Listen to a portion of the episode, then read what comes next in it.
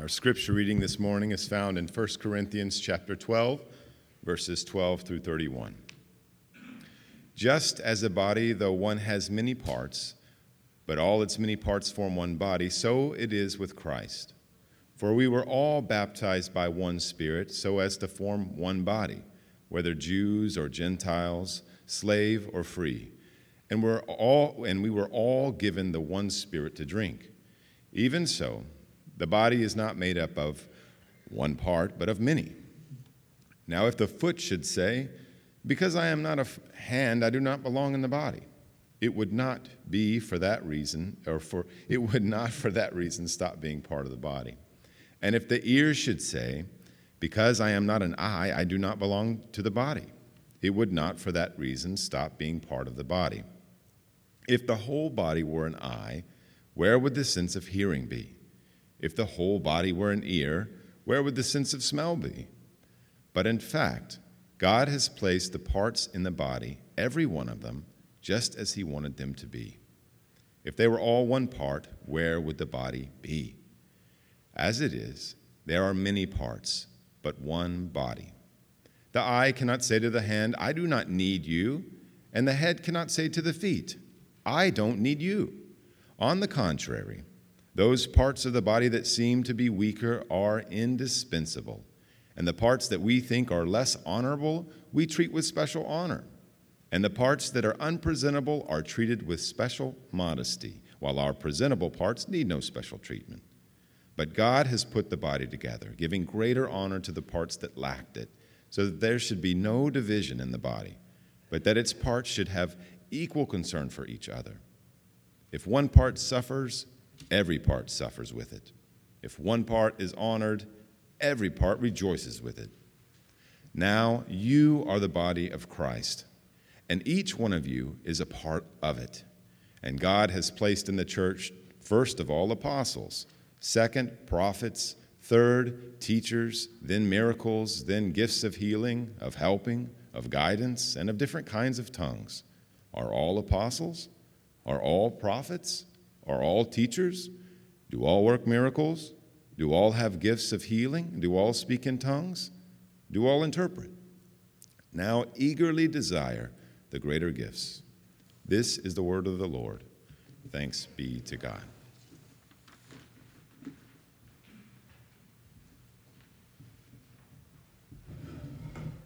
Good morning. Let's just pause and pray together again. Father, we thank you so much for your word. Your word gives light and life and healing and hope, and we ask today that you would give us these gifts through your word. In Jesus' name, amen. So this passage of Scripture is part of a letter that the Apostle Paul wrote to the church in Corinth. And in these verses, he compares their congregation to a body, a human body. He says to them, verse 27, now you are the body of Christ, and each one of you is a part of it. And this idea of viewing a local church as the body of Christ, that's a very common metaphor in the New Testament. I imagine that many of you are probably familiar with this.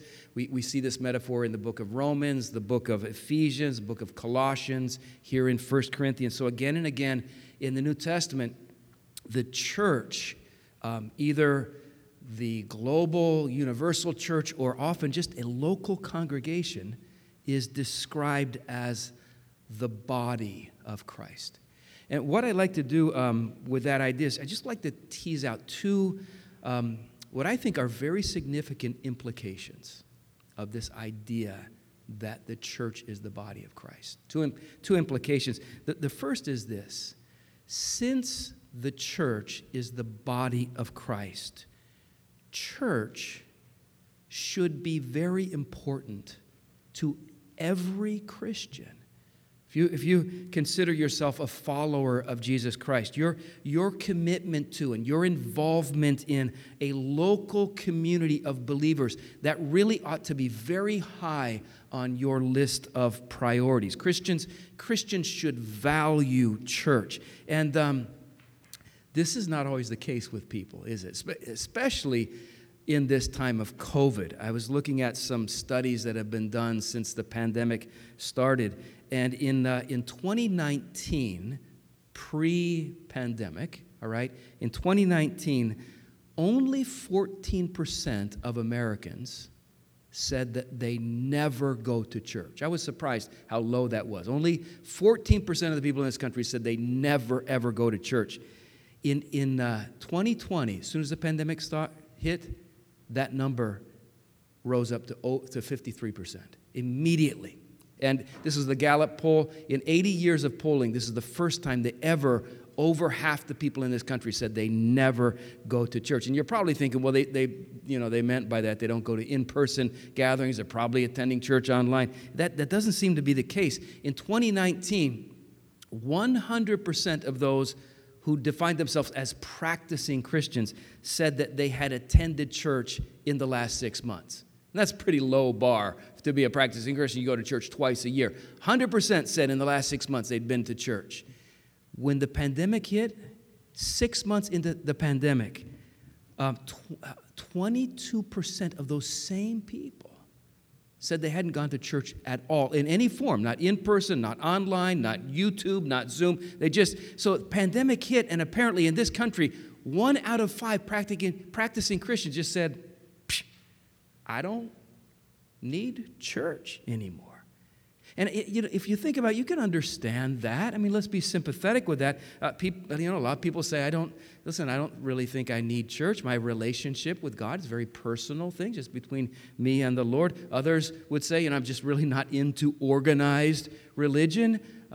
Others say, I found other ways besides church that I can keep myself close with God. I can listen to praise music at home. I can listen to podcasts. So, some people would say, and I would agree with this, churches are very imperfect communities, right? There's always lots of inefficiency. There's usually some degree of hypocrisy. Whenever you're part of a church, there are people there that you don't necessarily see eye to eye with. So you can understand this feeling. But then you come to a passage like this one, and this passage just clearly warns Christians not to sever themselves from the church, not to do that. Verse 15 says, now if the foot should say, because I'm not a hand, I don't belong to the body, it wouldn't for that reason stop being part of the body. And the apostle being very imaginative here, isn't he? Just kind of use your imagination. Imagine you wake up in the morning and your foot says,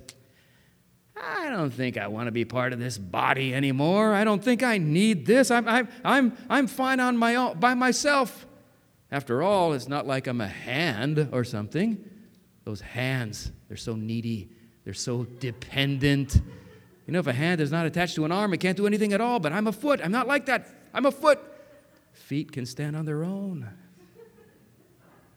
The apostle says that would be ridiculous. How long would your foot live severed from the leg, right? Or he says, with the ear. Imagine your ear says, I don't need to be part of this body. I'm not an eye. Those eyes are so weak. They're so delicate. If they don't have an eyelid to protect them, they can't survive at all. But there's no ear lid. I don't need protection. I don't need to be part of this body. The apostle says, if the ear should say, because I'm not an eye, I don't belong to the body, it wouldn't for that reason stop being part of the body. So he's basically saying in a very imaginative way, he's saying, listen, Christian, don't think for a second that you could somehow sever yourself from the body of Christ without suffering harm. Don't think that.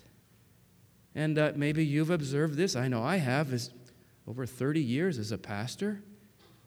Again and again, I've seen when people make a decision to drift from the body of Christ, eventually they drift from Christ as well.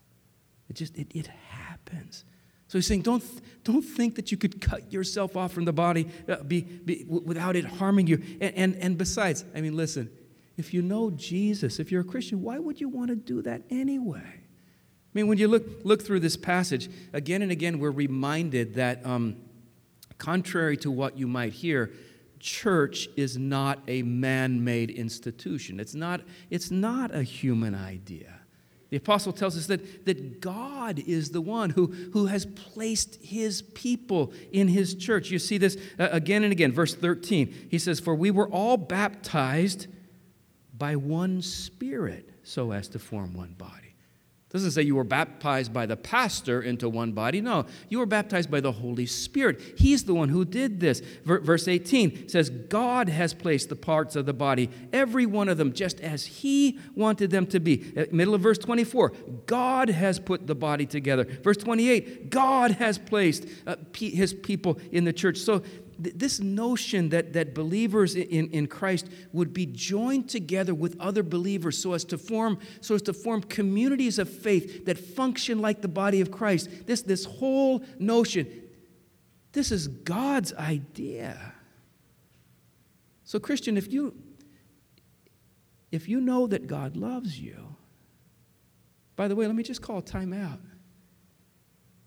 Can I remind you today that God really, really loves you far beyond what you can comprehend? If you know that God loves you, why would you want to resist his plan for your life? Say, "Now, God, I realize that you wanted me to be part of your family, but I don't want that." Why in the world would you want to do that? One pastor named Bill Kynes, he wrote this. He said, "People who say, 'I can be a Christian without being part of a church,' are missing the whole point. You might as well say, 'I can be born without being part of a family.'" He says that may be true, but who would want to, right? So first implication of this idea that the church is the body is, since the church is Christ's body, the church should be important to every Christian, all right?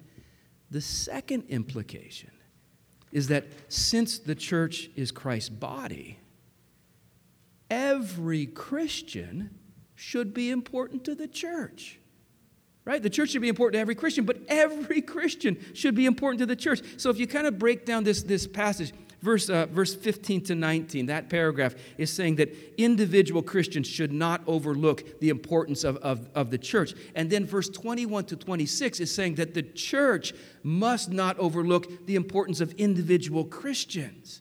Verse 21 says, "The eye cannot say to the hand, 'I don't need you,' and the head cannot say to the feet, 'I don't need you.'" Verse 22, "On the contrary, those parts of the body that seem to be weaker are indispensable. And the parts that we think are less honorable, we treat with special honor. And the parts that are unpresentable are treated with special modesty." Now, there are parts of your body that you don't show to the whole world. There are parts of your body that you probably don't think about very often. But would you agree with me? There are no parts of your body that are not important. They're all important to your health. Middle of verse 24, he writes, "But God has put the body together, giving greater honor to the parts that lacked it, so that there should be no division in the body, but that its parts should have equal concern for each other." Verse 26 says, "If one part suffers, every part suffers with it. If one part is honored, every part rejoices with it." So that this idea of suffering, if one part is suffering, we all enter into that. Romans 15, verse 15 says, "We are to weep with those who weep." Like, just share in the pain and the grief and the suffering of others. So to kind of imagine that in line with the metaphor he's using, when you woke up this morning, you got ready to come to church, I would imagine there are probably certain parts of your body that you paid attention to. Right? So maybe, for example, you thought about your stomach and you remembered to give it some breakfast. Right? You thought about your hair. You remembered to comb your hair. Maybe you, we hope, thought about your teeth. You remembered to brush your teeth. All right? But I'm going to bet that most of us here, you probably did not think much about the pinky toe on your left foot. Right? You probably didn't give a lot of attention. Maybe you haven't even thought of that toe until I just mentioned it right now, right? But I'll tell you what, if when you got out of bed this morning, you had stubbed that little toe against the leg of the bed, you would have thought about it, right? I mean, that's all you would be thinking about. There are parts of your body that would have stopped everything they were doing just to lend attention to that one little tiny part that was hurting. And that's what Paul's saying here. If one part suffers, every part cares, suffers with it. And he says it's the same with honor. So, again, we're using our imagination. Imagine that you're very hungry and you are invited to a meal, and you sit down to a table that is just spread with delicious food. Listen, your stomach is the part of your body that's going to be honored with all that food, right? Your eyes are not going to get that food. Your nose is not going to get that food. Your tongue is not going to get that food. It's all going to the stomach. But those other parts of the body are pretty happy about that, right? The eyes look at the food on the table and they say, oh, this is good. And then the nose smells the aroma and says, this is great. And the tongue tastes the food and is really excited about it. All the food is going to the stomach, but these other parts rejoice to see that happen, right? I guess they understand that if the stomach is fed, eventually the whole body will be strengthened by that. So the apostle says here, he says, if one part is honored, every part rejoices with it. That's important to remember in the church, right? Let's say something really good happens to a brother or sister in the congregation. All right, God blesses them. They get married. They have a baby. They get a scholarship to college. Rather than us sitting there just kind of resenting, oh, I'm a better Christian than he is. Why'd God bless him that way? Rather than doing that, we just rejoice. Oh, God, thank you that you're blessing my sister, my brother in that way. So the point is, he's saying since the church is Christ's body, every Christian should be important to the church. Now, the context here, and we looked at the beginning of this chapter last week, the context here is the apostle is discussing this idea of spiritual gifts, right? And the role that spiritual gifts play in the life of a congregation. And by spiritual gifts, he's referring to the way that the Holy Spirit will empower individual Christians with certain abilities, certain capacities to serve the rest of the congregation. And you can see a list of various gifts starting here at verse 28. And if you look at this passage, the passage makes clear that not every Christian is given the same gifts, right? And apparently not every gift plays the same role in the life of the church. Verse 31, he actually says, there are greater gifts. Some gifts apparently are greater than others. He even ranks some of these gifts. Starting at verse 28, God has placed in the church, first of all, apostles. You mean apostles are more important than me? Well, their gift is apparently. Second, prophets. Third, teachers. Then miracles. Then healing. So in a certain sense, I guess you could say that some gifts are more important in the church than others. But you can never, ever, ever say that some people in the church are more important than others. You mustn't say that, right? And why is that? Because our value in God's family, it's not based on what we do, is it? It's not based on that at all. It's based on what Christ has done for us. It's so important that we remember this, don't you think? I saw an article on the internet this week that was really heartbreaking. It was written by a woman, a Christian woman, who has a son, a special needs son, all right? And he's been part of the youth group at his church, and he apparently had some kind of health crisis, and the mom was really hoping that the youth group would rally around her son and help him through this time, and there was almost zero response to his need, and she couldn't help but feel like if her son didn't have these disabilities, if he was a star athlete, or if he was an A student, or he was on the praise team, she just knew he would have been treated differently. She said it was just like a knife in her heart. And near the end of the article, she wrote this. She said, when we are marginalized by our own churches, but by the way, let's just pray that never happens here. For whatever reason, to anyone. She said, when we are marginalized by our own churches, it feels like we're being pushed away from God himself.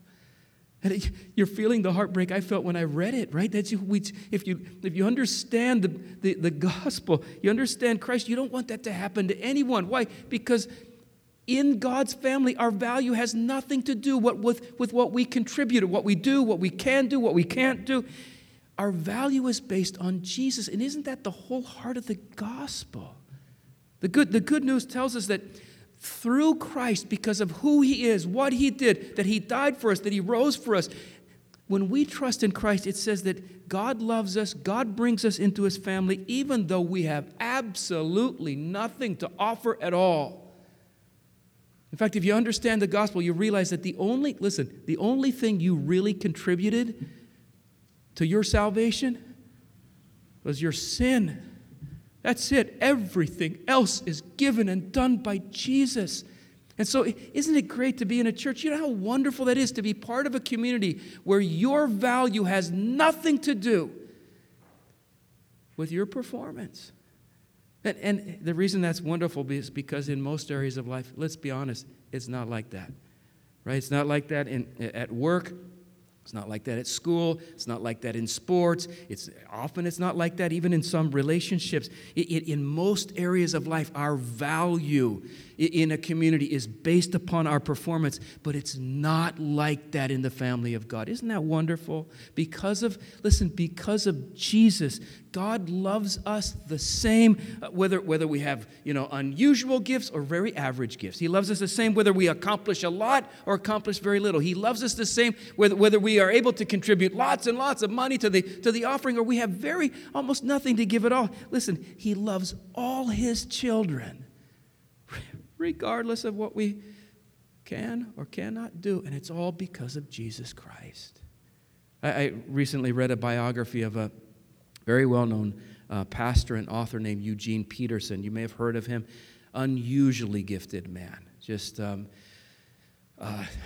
PhD in biblical studies, amazing author, great pastor, great preacher. And through his life, he made significant contributions to the life of the church. He wrote, I don't know how many books, sold millions of copies. It was just known far and wide. And in the biography, it said that at the end of his life, Eugene Peterson, like happens with many people, struggled and suffered from dementia. And so in the last days of his life, he couldn't preach any more sermons.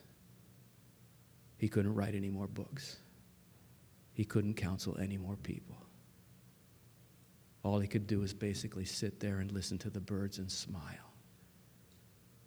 And thinking of that book in the light of this passage, it just made me realize God did not love Eugene Peterson anymore when he was contributing to the church. And he didn't love him one bit less when he had nothing more to give. His love for him, Christian, is like God's love for you. Has nothing to do with your gifts. God can give gifts. God can take them away whenever he wants to. Gifts are given for the well-being of the whole church, but God's love is given without limit to everyone in the church. So if you've trusted Christ, I just want you to hear this today. Maybe this is what you need to hear today. If you've placed your trust in Christ, by the way, pause. If you haven't, this would be a great day to start trusting him. It would. You're invited to do that. If you've trusted Christ as your Savior, listen. You are a cherished member of God's family. If you've trusted in Christ, you are a greatly loved child of God. You are God's treasured possession. Do you know that? You're an essential part of the body. You are an essential part of the church. So these are the implications of this metaphor. Since the church is Christ's body, church should be important to every Christian. And since the church is Christ's body, every Christian is important in the church. Right? Why? Because every one of us is loved by God. Amen? Let's pray together.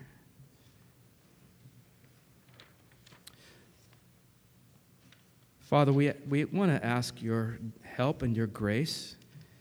As a congregation, we really need help to live out the truth of this passage. We need mercy for the ways that we have failed. But we thank you that the church is your work and that you are building it. And we just pray that we would rejoice to know that you have brought us into your family, into a community where every one of us is equally important in your eyes and where the gifts you give are given to be shared. We just pray that through your Holy Spirit, more and more, this would be experienced by every one of us.